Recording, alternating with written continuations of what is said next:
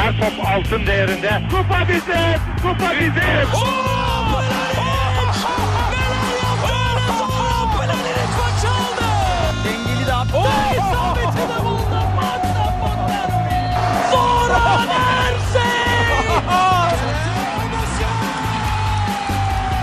Dışarı çıkardı. Geldi. Hoş geldin Euroleague'e. Luka Doncic Euroleague'e hoş geldin. İkili Oyun'un 102. bölümüne hoş geldiniz. Ben Serkan Mutlu. Mikrofonun diğer ucunda sevimli dostlarım Ali Aktin ve Tan Can Fümen var. Ne haber sevimli dostlarım? Yeni şeyler bulamıyorum artık, kusura bakma. Evet ya, kaç haftadır hep sevimli diyemeye başladım. Sevimlisiniz abi. Yakışıklı olsanız yakışıklı derim yani. Küçükken sarışınmışım ben. Ben ona efsane sanırdım. Yalnız gerçekten benim kardeşim küçükken sarışındı, şu an esmer. Ya oluyor ya cidden. Benim de kıvır kıvır saçlarım varmış. Şimdi baksan bok gibi. Evet, sen formdan düşmüşsün ya. Twitch'te görüyoruz. Yaşlandın. Yaşlandım artık. Bittik ya. Bu ses bu adamdan mı çıkıyor dedim seni ilk gördüğümde. Bir de süper bu tiplere bak. Bu arada olmuş, bu 100. bölüm Euroleague yayınına denk gelmişti. İşte nasıl tanıştınız onu anlatsaydınız keşke falan demişler. Yeterince kutlamadığımızı düşünüyor dinleyicilerimiz 100. bölümü. Abi ne yapayım, krema sıktık o kadar her yerimizi. Lan canım, bütün vücuduna krema sıktık. Sessizce yıkandım ve geçti yani. Ya merak eden için Tancan'la ben 10 seneyi geçiyordur değil mi? Öyledir herhalde. Tabii rahat geçiyordur. Ali ile de bir 7-8 senelik tanışıklığımız var ama enteresan Ali ile online tanışmamız herhalde. Bizim Telegram grubundakiler bilir, Batu diye ortak bir arkadaşımız var. Biz onunla eski ev arkadaşıydık üniversite yıllarından. Onun aracılığıyla biz tanıştık diye hatırlıyorum. Aynı ortamlardan evet. Aynı grup dünyasıyla. Evet, biraz oyun dünyasından. Oğlum oyun diye girdik, ben sizde toplasan 10 kere oynamamışımdı bir oyun. Ama podcast'ta başladık. Evet var, Battle.net'te Tancan'ın en son ne zaman online olduğunu görebiliyorsun. 1,5 yıl önce mi ne yani? Abi Blizzard konusuna hiç girmeyelim. Çok tepkiliyiz şu anda. Mobil oyun skandalından sonra neyse. Peki Euroleague konuşacağız. Konuşmaya başlamadan önce bizi takip edebileceğiniz kanalları hatırlatayım. Web site adresimiz ikiloyun.com, mail adresimiz selam@ikiloyun.com. Buradan soru, görüş, öneri falan yollayabilirsiniz. Twitter'da, SoundCloud'da ve Spotify'da ikiloyun takip etmeyi unutmayın. Güzel bir Telegram grubumuz var. Orada da muhabbet dönüyor. t.me/ikiloyun. Yayınlarımız Geek Yapar'ın YouTube kanalından da takip edilebiliyor. Her zamanki gibi hatırlatayım. Tancan'ın kişisel Twitch kanalı olan twitch.tv/tancan adresinde de özellikle basketbol ve çizgi roman muhabbetleri dönüyor. Aşk doktorluğunu bıraktın galiba değil mi? Artık onu biraz daha ihtisas haline getireceğim. TUS'a gireceğim. Öyle devam edeceğiz. Okey, Euroleague dedik. Oynanma sırasıyla başlamak gerekirse size üzücü bir haberim var. Darüşşafaka ile başlayacağız. Şöyle bir şey oldu.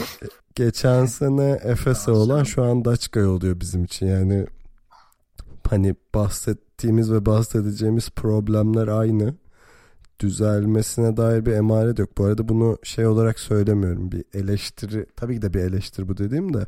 Hani gerçekten yapacak bir şey de yok ama sevdiğimiz de bir takım ve konuşmak istiyoruz. Bakalım bu sefer ne çıkacak. Abi benim tansiyonum düşüyor izlerken. Böyle limonlu suyla falan izliyorum. Çok kötü oluyorum. Ya evet, hep aynı şeyleri söylemek zaten sıkıcı olan ya. Hiçbir şey değişmiyor. O yüzden artık bence biraz daha sert konuşabiliriz Darüşşafaka hakkında. 5 hafta geçti. Eyvah. Yani elindeki malzemeyle en iyisini yapmaya çalışacaklar dedik. O hiç yok. Topsuz oyun oynaması lazım takım dedik. O da hiç yok. Pick and roll hiç yok.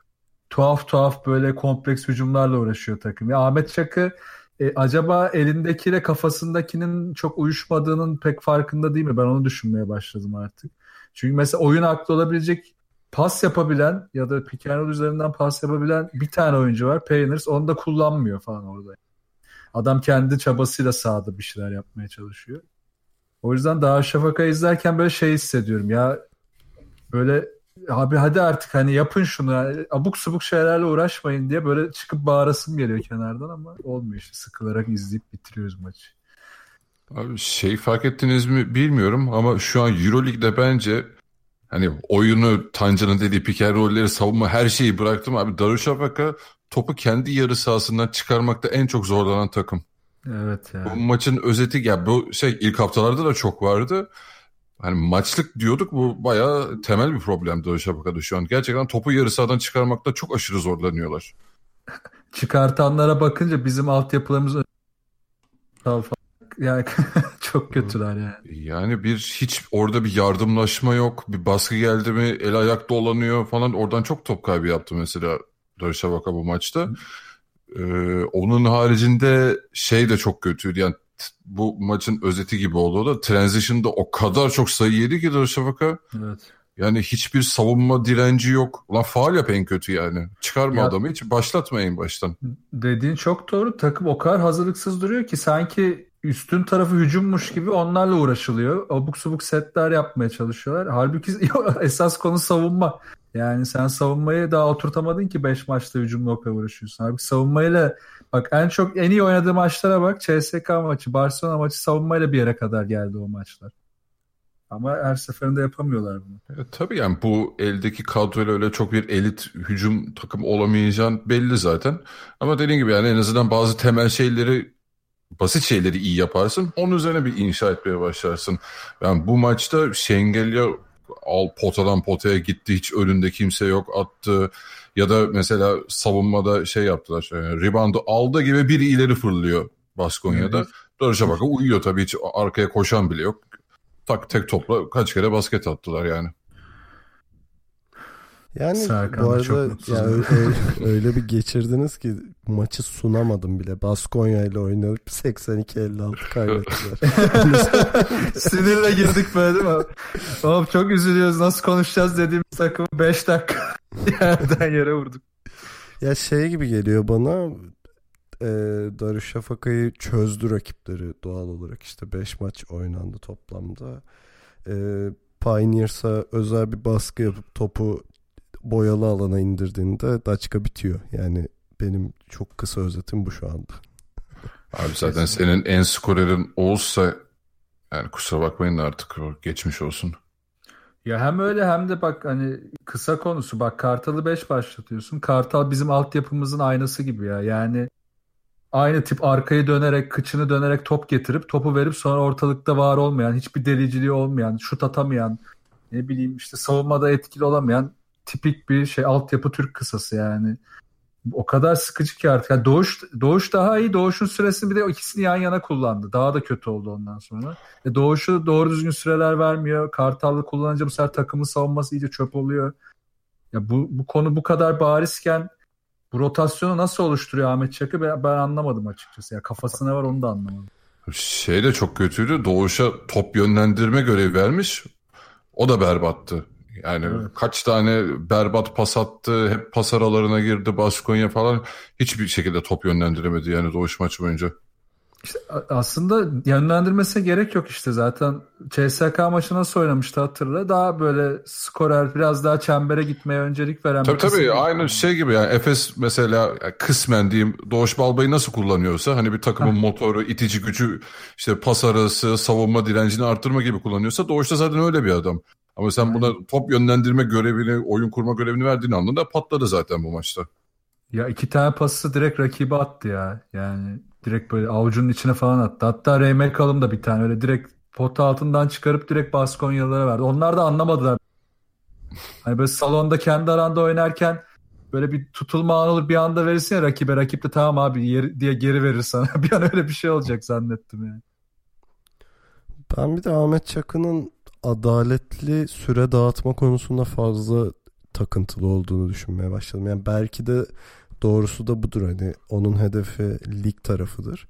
Olabilir yani ama böyle şeye baktığında maç sonunda sürelere herkesin böyle neredeyse eşit sürede oynamaya çalıştığı bir düzen var. Ama hani Euroleague arenasını bazı oyuncularını parlatmak için kullansa daha iyi olur. Yani bütün takımı bir bütün olarak yükseltmeye çalışmaktansa. Bunun başına da benim için açıkçası Doğuş ve Pioneers geliyor bu arada. Yani. Ya abi zaten dediğin çok doğru. Süreyi paylaştırmayı yani maç üzerinde de yapmak zorunda değilsin. Sezonun içinde de yaparsın. Bir maçta birisi öne çıkıyorsa ve sıcaksa o maç o süreyi alır ve o takımı sürükler. Diğer maçta başkası o süreyi alabilir. Yani bu da aslında çok planlanamayacak bir durum değil. Yani ama dediğin çok doğru ya. Ahmet Çakı'nın bazı takıntıları takımla hiç uyuşmuyor maalesef. Peki var mı ekleyeceğimiz bir şey? Vallahi ben bir de ekstradan şeyde biraz hayal kırıklığı yaşıyorum. Jeremy Evans'da bayağı dağınık takılıyor o da. Yani tabii ki de bunu yani bireysel olarak da direkt oyuncuları da suçlamak istemiyorum. Yani çoğu oyuncu yani takım iyi oldukça onlar da daha iyi gider falan ama hani bu kadar istikrarsız sahada dolanma falan onlar da çok itici geliyor yani izlerken. Biraz ritim adamı o. Yani oyunu da o ritim üzerine kurulu ve daha çıkadı. Özellikle hani kırılması kolay bir takıma dönüştü. Yani nedir, bir anda kırdığında, dirençlerini kırdığında geri toparlayamıyorlar. Bunda kadronun genç ve tecrübesiz olmasının da payı var. Orada Jeremy Evans'ı da sokamıyorsun, havaya sokamıyorsun bir yandan.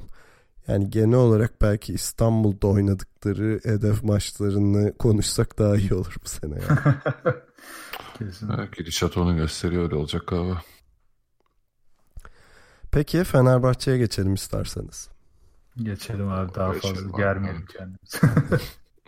Fenerbahçe evinde Bayern'i ağırladı. İzin verin de sunayım bu sefer. Yardır. Olsun, sunacak bir şey yok. Biraz zor geçen bir maç oldu Fenerbahçe için. Zor da olsa kazandı diyelim. Ali nasıl gördün bu maçı?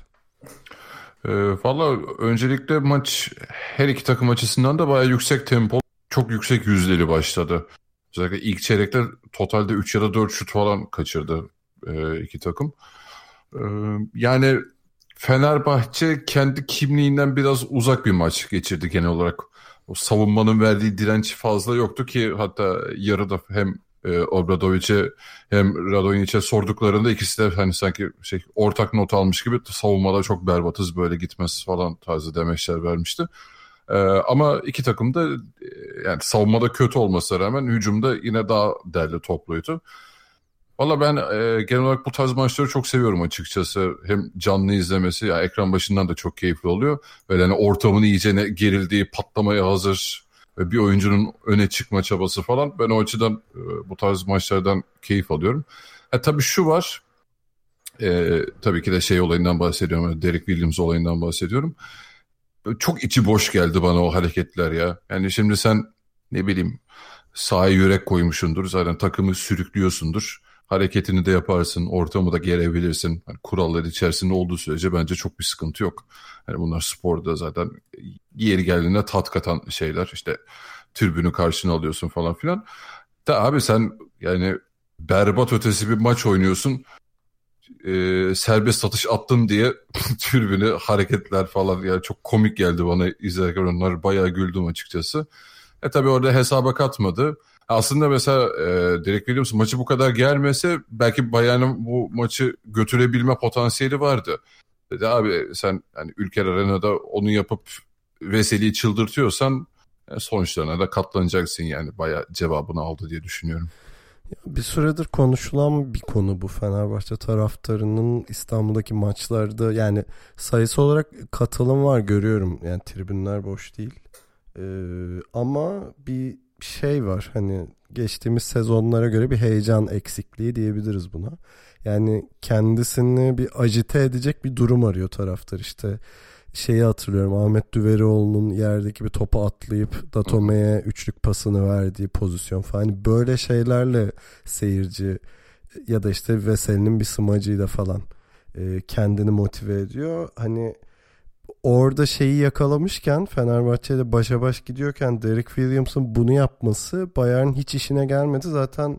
Radonjic hemen aldı sen ne yapıyorsun niye bunu yapıyorsun diye çünkü Vesely gaza geldi blok bastı üstüne smaç vurdu falan mola aldırdı vesaire üstüne Ahmet Düverioğlu'nun üst üste 2 basketi falan o sırada hiç iyi gelmedi yani Bayern'e belki de Fenerbahçe'nin gerçekten Derek Williams'a teşekkür etmesi lazım belki de biraz hani Euroleague'in bu şeyini bilmiyordur, bu dinamini bilmiyordur yani, özellikle seyircisiyle tanınan, ne bileyim, gidip de Panathinaikos deplasmanında da bunu yaparsan seni ezerler yani orada. O da ilginç geldi ya, bak mesela bu Avrupa'yı da bilen bir adam değil yani, NBA'den geldi. Lan hani NBA'de de mi yapıyordun bu hareketleri?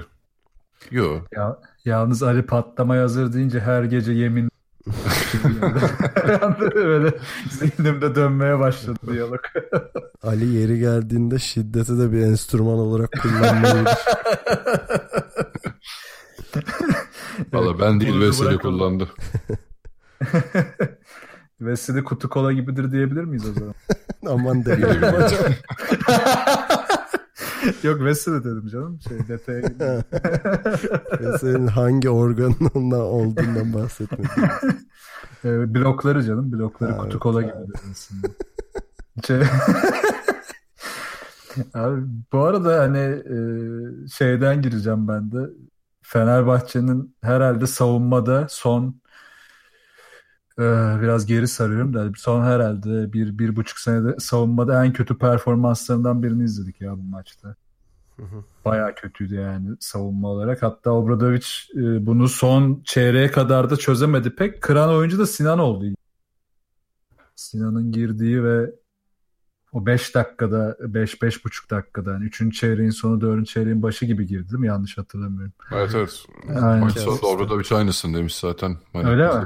Getiren evet. Sinan'dı demiş. Abi kesinlikle Sinan'dı. Yani hem getirdiği direnç hem de öndeki baskı. Çünkü o ana kadar Žalgiris'in bütün oyun planı zaten Fenerbahçe'nin ilk topuna baskı yapmak. Fenerbahçe'yi olabildiğince geç yarı sahaya geçirtip onların o uzun süren, hani biraz daha sabırlı oynanan set oyunlarını ya da işte şut bulmak için drive üzerinden oynanan oyunlarını engellemek istediler. Çoğunlukla da engelledi. Yani Fenerbahçe hem savunmada zorlandı, üstüne de hücumda da bu baskı yiyince daha da zorlandı. Yani Radonjic zaten geçen senelerde de Kızılyıldız'da da aynı şeyleri yapmıştı. Benzer bir konuyu hatta Žalgiris de yaptı Fenerbahçe'yi yenerken. İşte burada bir kırıcı lazımdı. O da Sinan oldu. Ama Fenerbahçe'nin işte çözmesi gereken sorunları zaten bu sezonun başından beri konuşuyorduk. Onların hepsini bu maçta yaşadılar. Birincisi rebound konusu yine. 33'e 19 rebound üstünlüğü var. Abi 19 hücum reboundu çekmiş Bayern. İnanılmaz evet. Yani. 19 tane ikinci şans vermişsin adamlara yani. Evet. İnanılmaz yani. Çok yüksek. Bu da işte şey olarak döndü. 12-4 fast break sayısı olarak döndü Kızılyıldız'a. Orada da çok üstünlerdi. Sen zaten Fenerbahçe'nin savunmasını oturtmayacak her şeyi yaptığın zaman, işte hızlı hücumlar, baskı, rebound, o zaman Fenerbahçe'yi yenme ihtimali ortaya çıkıyor. Ama işte tabii elindeki malzeme de bir yere kadar yeterli olduğu için yine de direnemediler ve sonda artık Vesely'nin de hani devreye girmesi de Fenerbahçe maçı döndürdü. Zaten ama tabii ben şunu hayal edemiyorum abi. Kestim, pardon. Mesela İstanbul'da Real Madrid'le oynuyor ve reboundlar 33-19 olsun. Yani gerçekten 20 tabii sayıyla falan biter o maç yani. Çok net. Aynen. Döndüremezsin de yani. Kesinlikle çeviremezsin.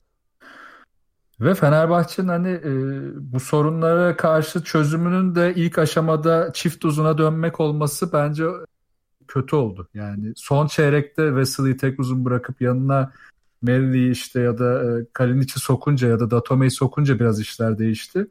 Ahmet'le ve Vesely oynanan dönem hem ağır kaldı takım yine. Kızıldız döneminde de benzer bir sorun yaşamıştı Radonjic'e karşı Fenerbahçe. Hem de işte reboundları da istediği kadar çekemeyince daha da hani hücumda da zorlanmaya başladı. Tek ucuna döndüğü anda da işler döndü. Hani Obradovic'in işte bu hani bu konuyu nasıl çözeceğini, geçen yıllarda da bununla çok sorun yaşamış. Nasıl çözeceğini bu sezon merak ediyorum. Yani Kalinic'in sağlıklı kalması şart. Melli'nin biraz daha hücum tarafından, savunmada çok iyi Melli ama hücum tarafında biraz daha form tutması şart. Yoksa bu çift uzun konusu Fenerbahçe'nin başına daha zor takımlara karşı iş açacak muhtemelen. Bu arada şeyde söylemeden geçeyim. Yani Fenerbahçe bunları düzeltmesi lazım ama iyi yaptığı şey mesela geçen haftaya göre kaybettiği Efes maçında Datome'yi hiç topla buluşturamamıştı Fenerbahçe. Ki Datome bu sene gerçekten formda girdi. Bu maçta mesela onu akıl ettiler yani, onu çok iyi yaptılar. Datome'de gayet iyi bir yüzdeyle bitirdi maçı. Ben Serkan'a şey sormak istiyorum abi, Gudurić hakkında ne düşünüyorsun? Son 10 dakika aklı başına geldi yani. Gerçekten taktım abi ben adama. Ben Gudurić için daha fazla kaçırması gerektiğini düşünüyorum. Gerçekten.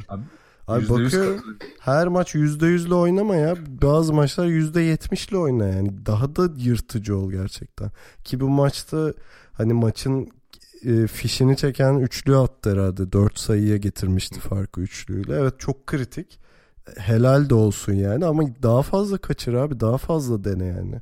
Hani bir tehdide dönüşmesi lazım Gudurić'in çok daha fazla. Yani böyle bir durumsal bir oyuncudan çok yani top eline gelmesin diye rakiplerinin didindiği bir oyuncuya dönüşmesi lazım açıkçası. Ben onu görmek istiyorum yani. Çok doğru söylüyorsun. Kullanacağı topu da atmıyor yani. O da tuhaf. Yani duruyor. Durduğu zaman bu sefer şeyi de bozuyor. Dönmeye başlıyor. Boş şut var. Boş şutu kullanmıyor. Drive etmeye çalışıyor. Bütün spacing'i de mahvediyor. Üzerine bir şey de alamıyor. Yani ne faul alabiliyor ne sayıya gidebiliyor. Sonra kötü bir pas yapıp bütün hücumu mahvedip çıkıyor. Sonra girdi artık. Ben size söyleyeyim abi. Gudurić'in şu anda 5 maç sonrasında %82'lik %63'lük ortalaması var. Aman ne güzel abi. Daha fazla dene yani. Evet. Yani yüzdenin yüksek olması sonuca etki etmediği zaman çok önemli. Zaten Fenerbahçe'nin ana planı 2 sayılıklar ön planda. Sen zaten oraya giremiyorsun. Faul de alamıyorsun. O zaman dış şutları daha yüzdeli atmak zorundasın. Zaten sezon başında bunu konuşmuştuk ya. Naneli'nin, Vanamaker'ın attığı şutları diğer oyuncular ve ağırlıklı Gudurić paylaşmak zorunda. Hı hı. Yani bu arada Gudurić için iyi bir maçtı evet. Ama işte bakıyorum abi bütün 5 maça bakıyorum. 5 maçta 6 faul almış herif. Evet. Yani. Benim tahminim Gudurić bu sene bayağı saçma olacak. Obradovic kenarda renkten rengi girecek ama yani iyi niyetli bir tahmin. Bu sene bittiğinde o şeyi tamamlayıp artık değişimi tamamlayıp ben seneye daha başka bir adam göreceğiz diye tahminde bulunayım bakalım. Ben de eğer tahmin buysa Fener'e geçmiş olsun diyeyim. Gerçekten bu adamın hani gibi Nisan-Mayıs gibi bir şeye girmesi lazım. Başka bir boyuta geçmesi lazım yani şu ankinden. Ha bu yani. Fenerbahçe'de sık gördüğümüz bir durum bu arada biliyorsun. Playoff'lar yaklaştıkça oyuncuların form düzeyi aynı anda yükselmeye başlıyor. Bakalım bu sene de öyle olacak mı göreceğiz. Ya beni gerçekten Gudurić'e dair en çok üzen Tan Can da girmeye çalışıyor. 2'dir olmadı.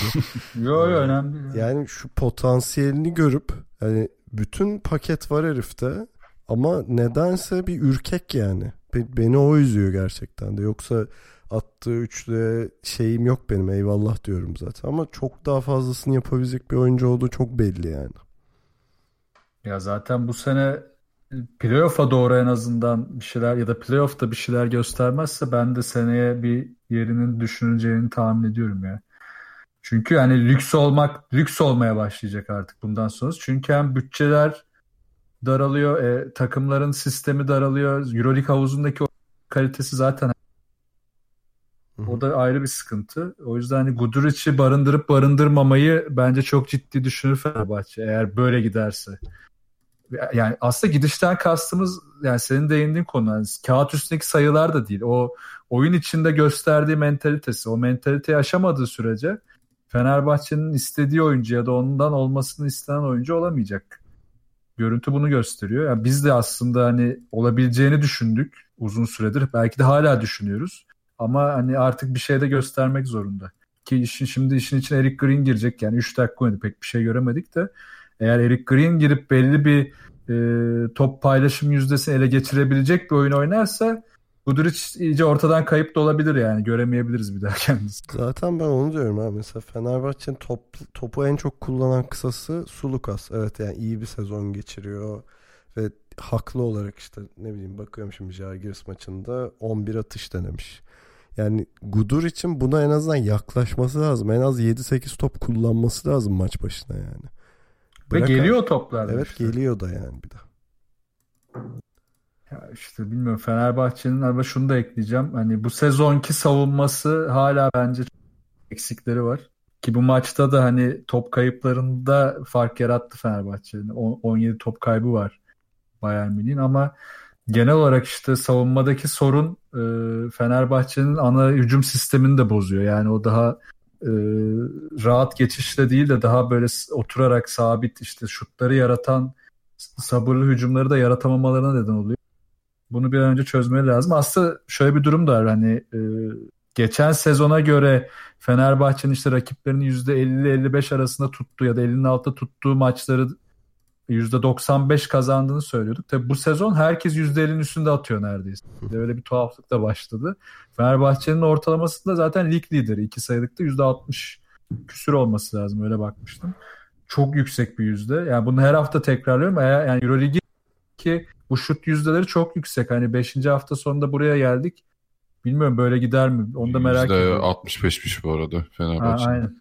Çok yüksek yani. Yani bu çok iyi tabii. Umarım korur ve böyle gider. Birçok kişi, birçok takım dayanamaz yani bu yüzdeye karşı. Tam bir Spurs diyoruz değil mi? Spurs'a nedeni orta mesafe takımı diye. Aynen ya, Spurs de çok net oynuyor. Ya Erik Green konuşmak isterdim ama pek konuşacak bir şey yok. Yani 3,5 dakika süre aldı. Pek de bir şey yapamadı. Yani bir göstermeye çalıştı üçlükten ama çok kötüydü o da. Evet. Şimdilik herhalde erken diyeceğiniz bir şey yoktur diye düşünüyorum. Yok evet. Yok. Aynen. Yani görmemiz lazım en az bir 4-5 maç. Yani Gudurić'e 1,5-2 senedir katlanırsak Erik Green'e de bir 4-5 maç katlanabiliriz. Bu arada Gudurić, bunu dinliyorsan seni sevdiğimizden oğlum, tamam mı? Şey yapma. Zaten o kriter var ya, ben hani her kenara gidip bağırıyor mu? Bağırıyorsa tamam, biraz daha buna katlanabiliriz, sorun yok. Peki kısa bir ara verip sonra Anadolu Efes'in Milano deplasmanını konuşuruz.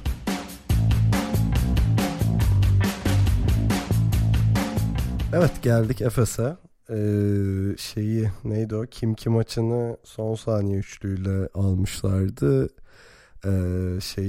Milano maçındaysa gene tatsız bir son saniye üçlüyle bu sefer kaybederek belki de diyetini ödediler. Katılıyor musun Tancan? Biraz al gülüm ver gülüm oldu, evet, ödendi diyet. Gitti. Yani gitti çünkü bana şey gibi geliyor, bu maçı hak eden Efes'ti bence. Hani çünkü şey olarak, hani hem genel olarak oyuna baktığımda hem de hırsıyla, özellikle son çeyrekteki şeyiyle bence kazanması gerekiyordu ki hani Mitsov'un o şanssız kaçırdığı 2 serbest atış olmasa zaten bunu konuşmuyor olacaktık. Ama o yüzden diyeti ödedi diye düşünüyorum. Kim maçında Kim hak etmişti diye gibi geliyor bana yani. Yo, doğru söylüyorsun. Yani Kim daha iyiydi o gün. Burada da Efes zaten hani sayılara bakınca çok tuhaf bir durum var. Yani Efes'in yüzdelerine bakınca özellikle 2 sayı 3 sayı. Sonra dönüp sadece Mike James'in yüzdelerine bakıp bir de Mike James'in üstüne attığı şutu görünce biraz insanın tadı kaçıyor. Ama işte farkı yarattıkları noktada faul atışları oldu. Yani iki takım da aşağı yukarı aynı faulü yapıp Efes 24 faul atışı verdi Milano'ya. Efes sadece 12 faul atışı kullandı. Bu da işte Efes'in savunmasının nasıl sallandığını, nasıl pozisyon hatası yaptığını ya da işte yardımlarda ne kadar eksik olduğunu çok net anlatıyor. Hı-hı. Devam edeyim mi? Evet, yoksa... Buyur. Tamam. Yok, bazen çok uzun konuşuyormuşum gibi hissediyorum, o yüzden. Arada vaktimiz var. Rejiyle konuştum, vaktimiz var. Tamam, devam ediyorum. Ya bu maçla ilgili benim ilk tepkim şu olacak. Sezon başında yine şeyi konuşmuştuk. Merman ve işte Motum'un post-up ve işte hem post-up oyunları hem de post-up üzerinden çıkıp üçlük atabildikleri oyunları Ergin Ataman iyi değerlendirecek dedik ama şuna dönmeye başladı olay. Hiçbir şey çalışmıyorsa post-up oynaya döndü. Yani böyle bir anda bir 10 sene geri attı takım. Abi hiçbir şey çalışmıyorsa biz niye drive etmiyoruz? Yani Larkin bile ilk çeyrekte birçok drive'ını yarım bıraktı. Böyle tuhaf hareketler yaptı. Onun dışında zaten hani Misic de bir oyuna bir türlü giremedi yine ilk çeyrekte ki Misic'in sezon özeti biraz öyle gibi. Yani ilk yarılarda bir türlü oyuna giremiyor, sonradan açılıyor. Savunma zaten Larkin'le Boboa'yı bir araya aldığında yine sıçmaya başlıyor. Bunu da yani tekrar konuştuk. Ama hani çözüm var mı? Şu an için çözüm de yok. Çözüm şu an abi olmuyorsa at Fink'e, at Merman'a, at Motum'a şeklinde devam ediyor. Bunu nasıl çözecek Ergin Ataman? İlk merak konum bu. İkinci konu da bu faul konusu. Yani Efes, Anadolu Efes'in savunma hataları rakibe hep sayı olarak dönüyor. Yani bu oyuncuların biraz da tabii pozisyon ve bilgi eksikliğinden de kaynaklanıyor ama bu devam ettikçe şu da düşünülmeye başlanmalı. Yani demek ki Ergin Ataman da belli şeyleri savunma tarafında ya çalıştırmıyor ya da çalıştırsa da oyuncular anlamıyor ya da sallamıyorlar. Bu da diğer sorun. Bunu nasıl çözecekler onu da ayrıca merak ediyorum. Ali? Valla ya öncelikle maç, yani takım kalitesi olarak bence kötüydü bu maç. Yani iki takım da tam istediği oyunu ortaya koyamadı ama bireysel performanslar çok öne çıktığı için daha biraz daha hani izlemesi keyifli bir maç oldu. Özellikle işte Marman'ın performansı çok iyiydi. Bu arada ben şeyden özür dilemek istiyorum. Hani sezon başında biraz o kararı eleştirmiştim. Hani daha doğrusu Efes'in daha tempolu, daha farklı bir oyun oynayacağını düşünerek ben Tibor Plyce'ın bu takımda çok yeri olmayacağını düşünüyordum ya da biraz sırıtacağını düşünüyordum. Ama özellikle bu maçta dikkat ettim. Adam yani ayakları çok hızlı olmasa bile her pozisyona gidiyor. Her pozisyonu takip ediyor, bitiriyor. Yani hiçbir pozisyonda tembellik yapmıyor gerçekten. O yüzden ben bayağı takdir ettim Plyce'ı. Yani hani yüzdeli atmasından vesaire bahsetmiyorum gerçekten. Ama çok disiplinli ve hiç oyundan kopmadan oynuyor çoğu zaman. Geçen hafta da ben özür dilemiştim. Her hafta Plyce'dan özür diliyoruz. Haftaya da Tan Can'dan bekliyoruz o zaman. Ben döveceğim kendisi. Tan Can kalpsizle hayatta özür dilemez. Onun haricinde tabii savunma reboundlarında falan bayağı kötüydü Efes. Çok fazla ikinci şans verdi Milano'ya. Bir de Efes'e Simon 3. faulü erken alınca o bayağı sıkıntı oldu takım. Yani oyundan, kendi asıl oyun planından koparan o oldu. Bence Efes'in biraz da değiştirmesi gerekiyor artık. Efes her maçta abi geriden kovalayan takım halinde. Hep böyle fark kapatıyor. 10 sayıdan, 15 sayıdan falan. Bu maçta da yani daha oyunun başında ilk çeyrek sonunda fark olmuştu. Oradan geri geldi Efes. Bir noktada artık ayağı yere basıp hani daha çok oyunu kontrol eden taraf haline gelmesi gerekiyor Efes'in. Gerçekten yani bunlar çok kolay şeyler değil. Sürekli geriden fark kapa. Maç başından artık bir kontrolü elinde tutması gerekiyor bence Efes'in. Herhalde Tancan'ın dediği Mits için kötü başlaması ya da bir ısınamamasıyla da alakalı herhalde dediğin şey. Tabii kesinlikle. Ya o da var, hani bir de bu konu dönüyor. Hani teknik bilgiyle değil de yine motivasyonla bir şeylerin değişmesine dönüyor.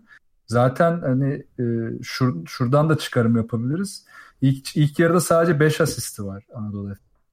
Yani ne konuşuyorduk abi biz bak takımda kaç tane top yönlendirici var. Simon, Larkin, Misic. Bunların hepsi topa yön verebilen oyuncular. Yeri geldiğinde sen forvet tarafında Merman ve Motum'la bile pas yapabilirsin.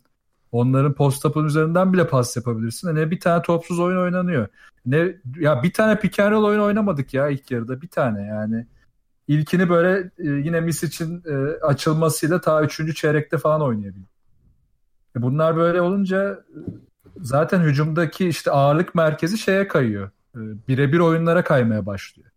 Acaba Ergin Ataman'ın kafası da buna kayıyor da buna karışmıyor? Hani bu beni korkutuyor Evet, tabii buna karşı olarak da Armani pot altını çok iyi besledi. Özellikle Tarçevski ile Gudurić'i falan bayağı iyi beslediler maç boyunca. Hep soktular pozisyona.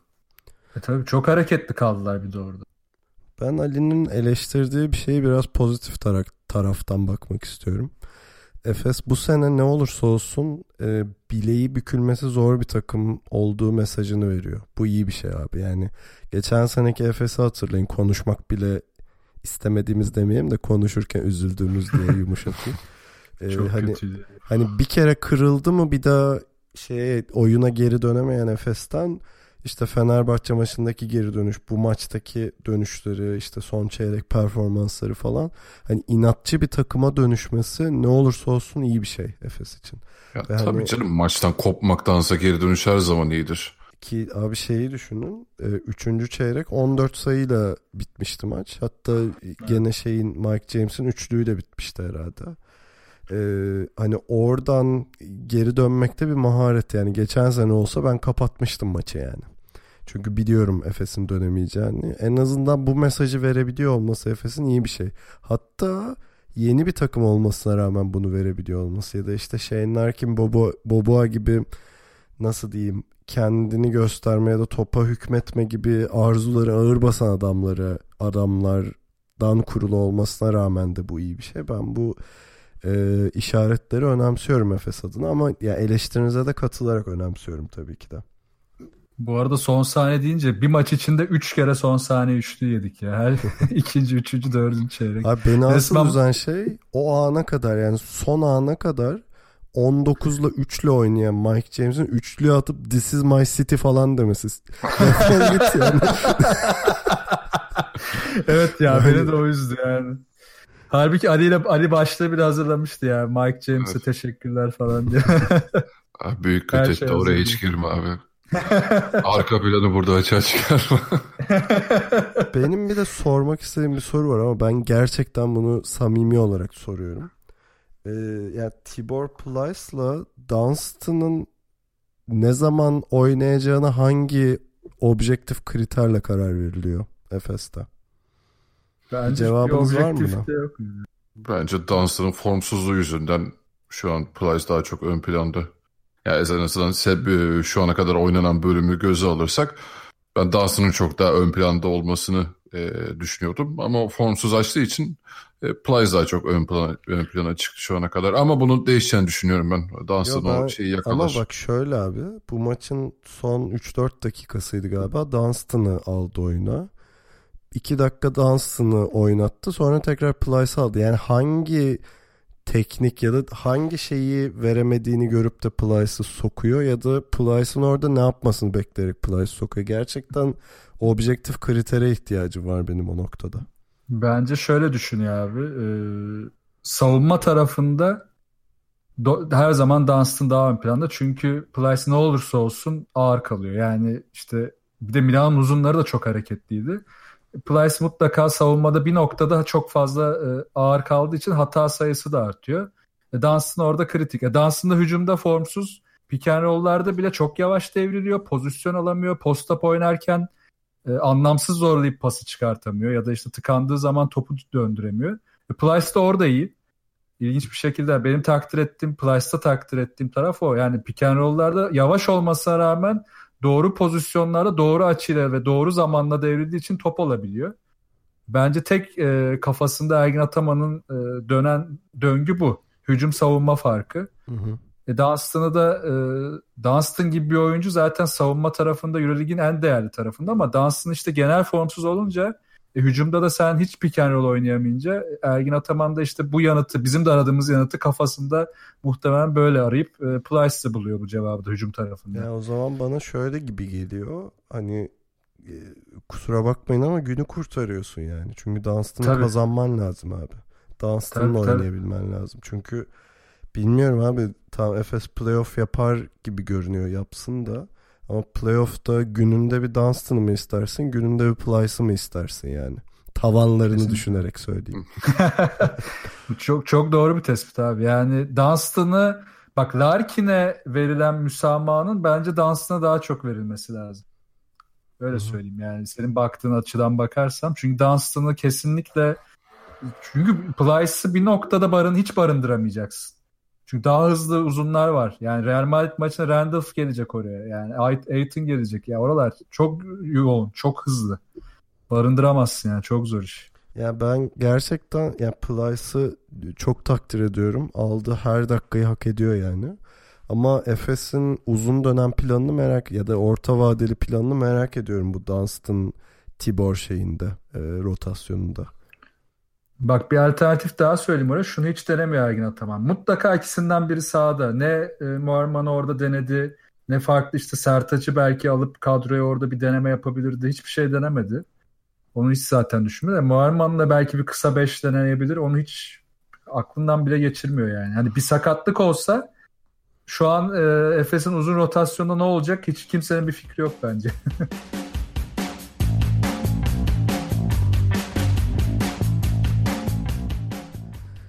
İkili Oyun'un 102. bölümünü dinlediğiniz için hepinize çok teşekkür ederiz. Güzel bir haber vereyim. Bugün çift podcast günü.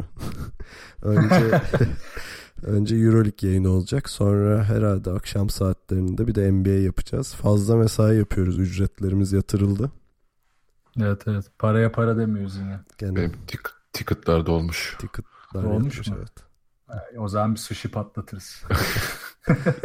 Aramızda tek ticket'lı sensin değil mi Ali? Evet abi. Niye yüzüme vuruyorsun? Anlatmak ister misin nasıl bir şey? Veriyorsun böyle şifresiz falan. Ay başlarında bir heyecan. Ay sonu hüzün. Peki kaçıncı gün bitiyor? Valla şu son zamlardan sonra son hafta hiç göremedim diyebilirim.